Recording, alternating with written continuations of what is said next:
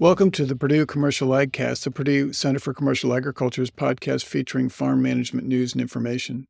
I'm James Mintert, Director of Purdue Center for Commercial Agriculture, and joining me today are my colleagues, Professor Todd Kuethe, who holds the Schrader Chair in Farmland Economics here at Purdue, and Professor Michael Langemeier, who is the Associate Director of the Center for Commercial Agriculture. This podcast is part two of a two-part series focused on the results of the Indiana Farmland Values and Cash Rent Survey, conducted each year by Purdue's Department of Agricultural Economics. In this podcast, we'll focus on the survey's results regarding changes in farmland cash rental rates across the state and regionally, as well as key factors influencing cash rental rates. In the first podcast in this series, we focused on farmland values in Indiana, both statewide and regionally. A detailed report summarizing the Indiana Farmland Values and Cash Rent Survey is available in the August Purdue Agricultural Economics Report.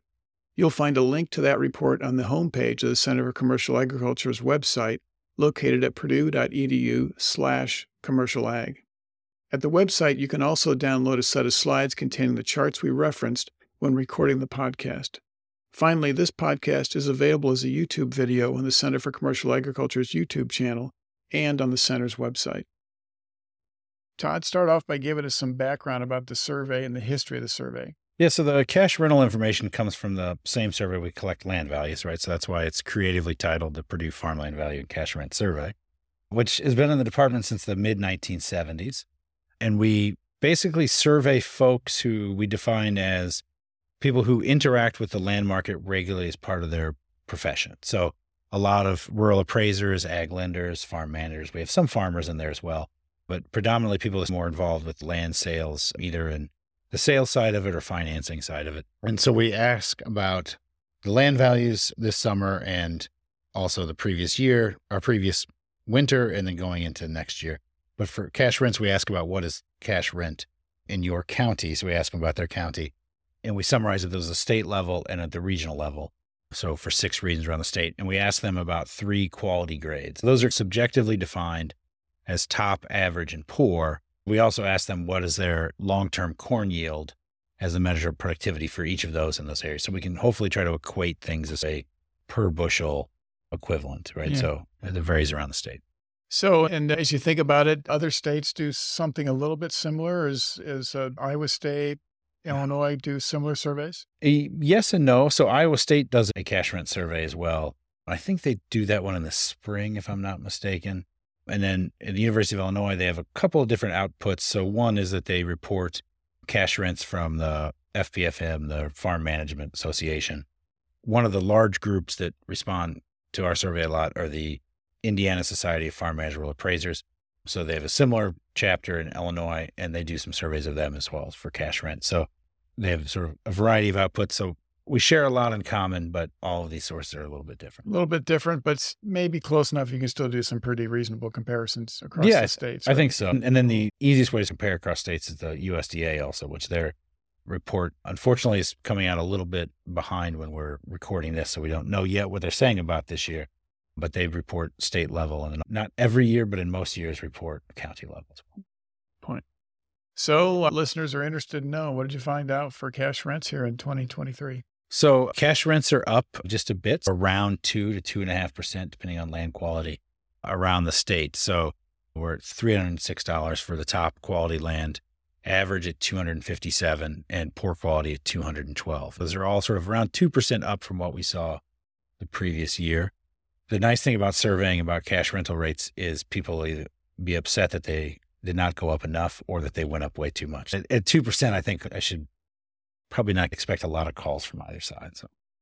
So the statewide averages, though, mask the variability as you move around the state, because the regional averages deviate quite a bit from those state level averages. Yeah, it deviates both by land quality and by region, right? The survey is difficult. So with all surveys, which I mentioned this when we discussed the land values portion, feel more comfortable the more opinions you can aggregate, right? So at the state level, I feel much more confident as we move into the six regions, and our number of respondents gets lower, but also each of those respondents potentially is in areas where they have harder to access information from producers or land sales in those areas. We can see some pretty high variability. For example, in the southeast part of the state, we saw real high growth in cash rental rates, but actually some modest declines in some other parts of the states, like in the Southwest or in the West Central region. Were you surprised at some of the declines? Yes and no. So thinking about, when rental negotiations were going on last fall, last winter into the early spring, there were a lot of people very concerned about rising input costs. And so I had a lot of farmers saying, I just can't afford to have cash rents continue to go up. I know that they were arguing for cash rents to stay flat or go down. But then other places where at the same time, their revenue side was really strong. So you'd have people, landlords arguing, you should share some of that revenue that's picking up. And so I knew going into this year, a lot of uncertainty. I didn't really know what to expect. And so I was kind of surprised by that variation. But we were talking about this beforehand. I think there's also a bit of convergence around the state, right? So we tend to see in the places with historically high cash rental rates, maybe sort of coming down a little bit, and places that had lagged behind maybe coming up. Yeah, the one thing that jumped out at me, well, really a couple of things, I guess. One was the fact that you showed some fairly substantial increases in cash rental rates in central Indiana. And at the same time, West Central was maybe softening a little bit. But you mentioned convergence. If you look at the central Indiana average, it came out at 275 for average quality land, and the West Central average for average quality land, 278. And prior, that was not the case. Those were not matching up like that. Yeah, so there is some kind of convergence to east to west bands around the state being relatively even and maybe not as strong of a split kind of. And the other one that surprised me a little bit, well, maybe a lot, was southeast Indiana, where you showed some very large increases. Yeah, Southeast has been an interesting place as I learned more about the land market in Indiana during the survey the last few years, and Southwest to some degree as well. They talk a lot more about limited amount of land for sale, increased people purchasing land, non-farmer purchases, or people buying for recreational reasons or someplace to hunt. And so things seem to be around a lot, right? And if you talk to folks on the ground, they'll tell you, it seems like there's always sort of some big high or low thing that has just happened, whether it's a land sale or some agreement that seems to be a lot of uncertainty. Yeah, just looking at the values, it looks like the Southeast was playing catch up a little bit, right? You're looking at percentage increases ranging from about 33% to as much as 47%, depending on the quality of the land. But I look at the numbers, average quality land in Southeast at 246 an acre, poor quality, 208. So maybe, again, that convergence factor is going on there a little bit. Well, and I think the convergence you really see looking at the top across the Southeast and Southwest, right? So 296 compared to 299. It's definitely pretty close to equal. Yeah, good point. So cash rents over time have changed quite a bit. Yeah, this is going back to 2000. So we've had these like really high peaks in land value appreciation, but we don't really see that in cash rental rates. They seem to kind of go up or down by sort of a small amount. And so it can feel like they're kind of flat. But, when you take a longer view and look back to sort of where we started 20 years ago, almost 25 years ago in 2000, cash rental rates are much higher. And so we've seen a little bit of growth in the last year or two. And so in a nominal sense, we now have the highest cash rent per acre across all three land qualities, beating what we were seeing in top and average around 2013-14. And actually, it was just last year for the low quality land that set their record. It's been sort of modest, but sort of continual growth over this period. Yeah. It is interesting to look at how much they've changed over that, not quite a quarter century, going back to 2000, what high quality land was renting for $140 an acre, and now we're up over 300, right? So yeah. And as always, the challenge with sort of looking at rental agreements, rental rates, I'll still have people come to me and say like, but your rates seem low. Like everybody I know would rent at the rates that your survey is putting out, right? So even within a single farm, but for sure within a county or a region, really high variability in terms of what average maybe masks. It'd be interesting to even look within the top, what kind of spread there is there as well. Right. So let's just kind of summarize what you found in the survey, and then we're going to talk about some other factors influencing cash rent as well. Yeah, so the big takeaway is there's been modest growth, 2 to 2.5% statewide average in terms of what we've seen in cash rental rates. But that does mask some of that variation we talked about from region to region or within different quality grades. So we did have places where we saw some pretty large increases in cash rental rates and some places that had mid-level declines. We didn't see absolutely plummeting in cash rental rates in any of the instances, but there was quite a variation around the state. One question that Michael and I get frequently is some discussion around the idea of whether or not there's some kind of a flex lease. Did you pick up any of that in the survey? You know, unfortunately, the survey doesn't really ask about that. We just ask about cash rental rates. In fact, that was something we've talked about in the past, is wanting to be able to get more information about what variety of leases people are using, and then maybe how that influences how they report to us on this survey, right? It does seem like, talking to folks around the Corn Belt in general, that there's been an increase in these hybrid leases or bonus structure leases.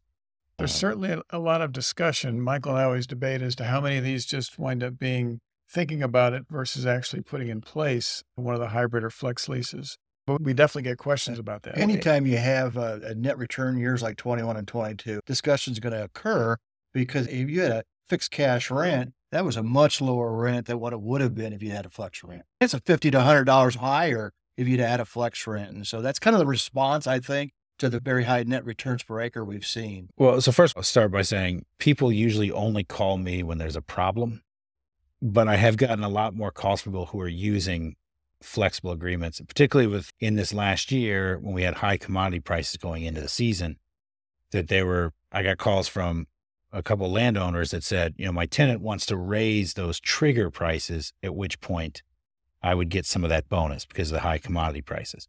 Or, you know, they're wanting to change that sort of base rent, and what do I do about the commodity prices or whatever, right? So I definitely get more calls about it.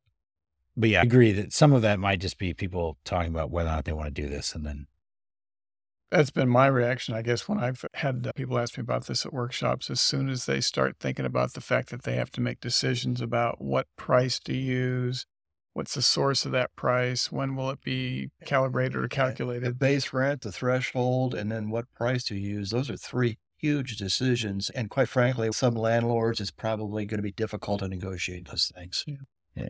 So it's not that we're discouraging people from doing it, but it is, well, it's just an interesting point with respect to people think about it, but it'll be interesting in a future survey to find out how widely they're being. The nice thing about them is they're kind of a combination of the fixed cash rent and the share lease, and they're similar to the fixed cash rent. The base rent is usually a little bit lower than the fixed cash rent, so you have a base there, so it can't go below that base.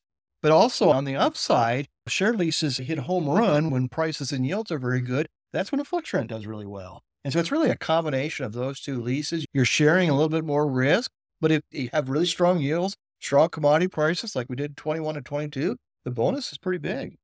And so they're definitely something to look at.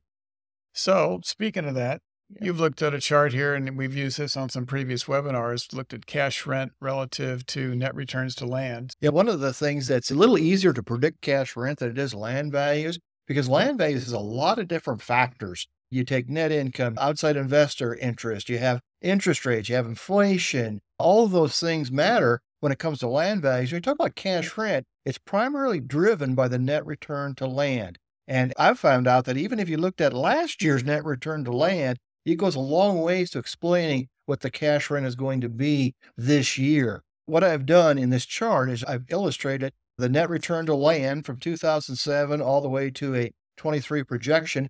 And I've also have cash rent for West Central Indiana during that same time period. And there's a couple of things I want to note with respect to this chart. First of all, it's very obvious that cash rent is much more stable than net return to land. That makes perfect sense if you realize that it would be very difficult to negotiate a $50 change in cash rent from one year to the next. Net return to land can change $100 to $150 in 1 year. You're not going to negotiate big changes like that in 1 year. And so cash rent's going to be much flatter, but if you do see a period where net return to land's going down several years in a row, that's going to drive down cash rent. And the same on the upside. If net return to land is increasing several years in a row, that drives up cash rent. So for example, 2020, 2021, and 2022 were very good years from a profitability standpoint, a net return to land standpoint. That's created the upward pressure on cash rent that we've seen the last 2 or 3 years. And so looking ahead, this is a projection, but we're projecting the net return to land in 2023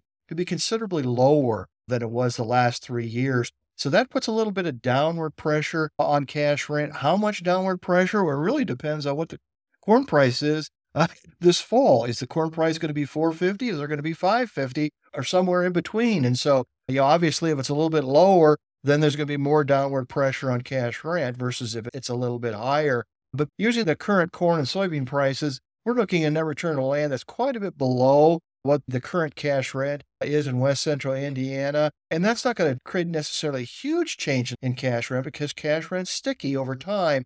But you are looking at a situation where you could easily see a 2% to 3% decline in cash rent in 24 compared to 23. The other thing that your chart shows, and this isn't management advice, but it does seem like there are some farms on the margin that have to make the choice of, do I continue to pay this cash rent, even though the return from that might be relatively low, because I don't want to lose it forever, right? That's the talk that I hear a lot as well. So I think that's the thing that kind of puts the floor on the cash rent, is that people maybe are unwilling to kind of just walk away, even if it doesn't make sense this year. Maybe next year I'll more than make up for it. That's a really good plug for a spreadsheet I just uploaded this week. The long-run cash rent spreadsheet has been revised, and it walks people through that. I got a 24 budget in there. You get a place where put long-run prices and long-run yields in there and see what your break-even cash rent is compared to the actual or projected cash rent. And you're right, Todd. I mean, that's one of the reasons why cash rent's more stable, is you're not going to walk away if your break-even cash rent's only a little bit below the current cash rent. It has to be substantially below. And not only that, that parcel you're looking at has to be a large proportion of the land you farm. And so there's a lot of situations where your break-even cash rent's going to be below the actual cash rent. What we're looking at here is something a little bit different. We're looking at the overall tendency. And I think the overall tendency is for a slight decline in cash rent in 24. But I said slight. That spreadsheet sounds really good. Where do I find it? It's on the Center for Commercial Agriculture website. Okay. So this is actually a spreadsheet that we've had out there for a number of years. It's just updated. And Michael keeps updating it. Yeah. But what the original idea behind that spreadsheet is that you can use that or view that potential loss that you might be incurring in the short run as an option premium. Right. So you're essentially paying an option premium for the right to continue farming that in the future. And the question is, how large is the option premium? And is it too large or not? And it's actually a spreadsheet we originally put together in that 2014, 2015 timeframe during the downturn. Mike Bulge and Gary Schnicki. So we had a significant downturn and really had some people paying some pretty big cash rents. And the question was, do you really want to continue doing that? So you've got a model that looks at cash rent. And before we go further, tell us what's in the model. Well, the model basically it's a really simple model. It just says cash rent is regressed on lag cash rent or cash rent from the year before and lag net return to land. So it's really simple. What was the previous year's net return to land? What was the previous year's cash rent? How does that do in predicting cash rent? Surprisingly well. And so if you looked at any goodness of fit measure, it would be surprisingly well. It does miss a little bit. However, I mean, you look at the 22 and 23, it actually had the turning point right. I thought that the cash rent was coming down here in 23, but it came down more than I thought it was going to. But nevertheless, it does a fairly nice job of thinking about where we might be heading in the next year for cash rents. And when I talk to people about where I think cash rent may be going in the next year, I have this model in mind. So one of the things we've been doing is asking about cash rent to corn and soybean producers in the Ag Economy Barometer surveys that we do every month. We've asked this question the last 2 months now, so June and July. And we asked, compared to this year, what are your expectations for cash rents in your area in 2024? And the response has been very consistent across those 2 months. In June, I think 25% of the corn and soybean producers said they thought cash rents would be higher in 2024 than 2023. We got almost the exact same response in July. 24% said higher. And with respect to the other choices, which were about the same or lower, in June, 68% of the corn and soybean producers said they thought cash rents would remain about the same. In July, it was 71%.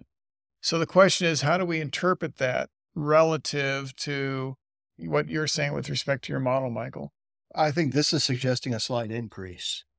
1/4 of the people saying an increase and less than 10%, less than 5% in July are expecting a decrease, with most of them saying stable cash rent. But I would think that this suggests a slight increase in land values. One of the things really interesting about this is you think about all the dry areas in the U.S. right now, and we're still seeing this result. Typically, when you see a lot of drought like that, it tempers a little bit, the increases in cash rent. And so this is really interesting information, I think. Yeah. Just for clarity, when we do the Ag Economy Barometer, it's focused on corn and soybean producers, at least this question.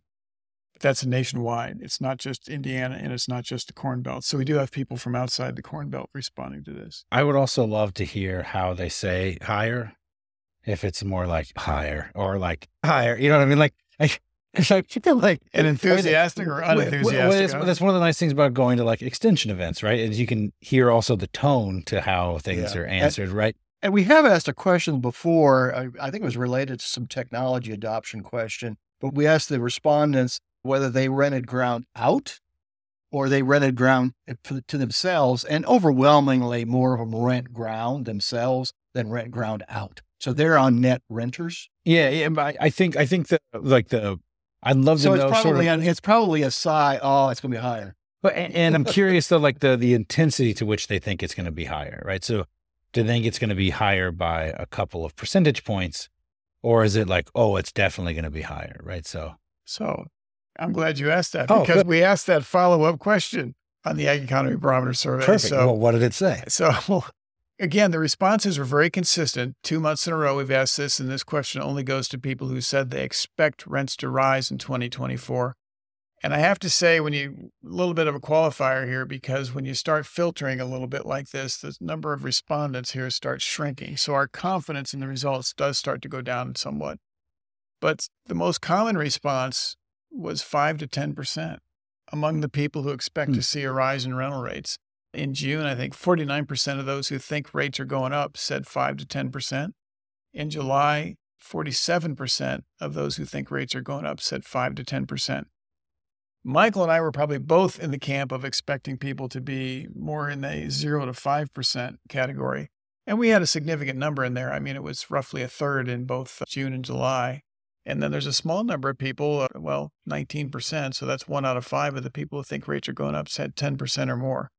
That's surprising. That almost suggests to me some folks who maybe are looking at some rates that, at least at the current time, maybe aren't real competitive or something. I'm not sure. And another question we don't ask, maybe we should ask this question at some point, but it would be kind of difficult to frame this question, is how many of these people that say it's going to increase rather rapidly have tremendous demand in their area for cash rent for whatever reason? Maybe there's several large farms that have been trying to expand, and it's just really, really competitive market. And we do run across that in Indiana, where sometimes you do see some people bid up ground more than the survey suggests because there's just so much competition in that area. We really don't have a feel for that. Bottom line, it'll be very interesting to see what your survey shows the next time around relative to what we've picked up with the barometer. I am very curious, as Michael teed us up here, right? I often think about it in context of like, what does this imply about the functioning of the land market, right? So if you think about last year, remember we had record high land price appreciation and relatively modest growth in cash rental rates, and looking at fundamentals thinking, well, you know, they should sort of track really close together. We get worried when the fundamentals that support those land values seem to not be as strong, right? So if it's not getting a high return per acre. So Michael, take it away here. I don't have the answer, but what I'm going to do next year is we're going to look at the long run price to rent ratio, which is just the inverse of the capitalization rate. Capitalization rate is rent divided by price. The price-rent ratio is price divided by rent. But what we've seen, obviously, since 2004 approximately, is the P-rent ratio. This is just the actual P-rent ratio, not the cyclically adjusted. It's been much, much higher than this long-run average. Another way of saying that, since 2004, the cap rate has been substantially below this long-run average. Part of the reason why that has occurred is interest rates have been very low since 2008. Since we had those economic problems in 2008 in the U.S., they took interest rates, the Fed fund rate almost to zero, and they've been low until recently. And so kind of an open-ended question, what is the cap rate going to look like 2-3 years from now if the current interest rates are still relatively high compared to what they were from 2007 to 2022? I don't necessarily have the answer to that, but I do think that there is some upward pressure on the capitalization rate or downward pressure on the P-rent ratio because of higher interest rates. So for clarity here, if you take the inverse of your P-rent ratio, you've got a cap rate of about 2.5. 2.5%. Slightly lower than that. I think Todd was saying 2.4. 2.4, I think, which is... It also, at least in our survey, has stabilized over the last couple of years. Yeah. I mean, there's been sort of kind of continued decline since really kind of the mid-1980s. Yeah. But it's...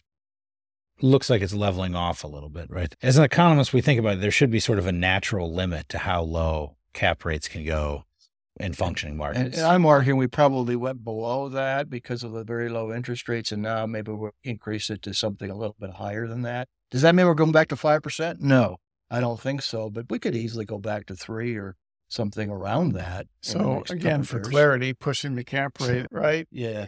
Holding everything else constant creates downward pressure on farmland values.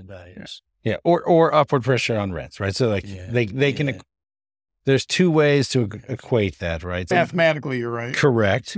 But the argument becomes we need to either see higher returns or we need to see the asset values pushed down a little bit to sort of. I think it goes back to what you were talking about earlier when you were talking about the outlook for land values in the corresponding podcast, the podcast related to land values. We saw some fairly large projections for the upcoming year. Part of that's reflecting these higher interest rates and the fact that we have mixed factors.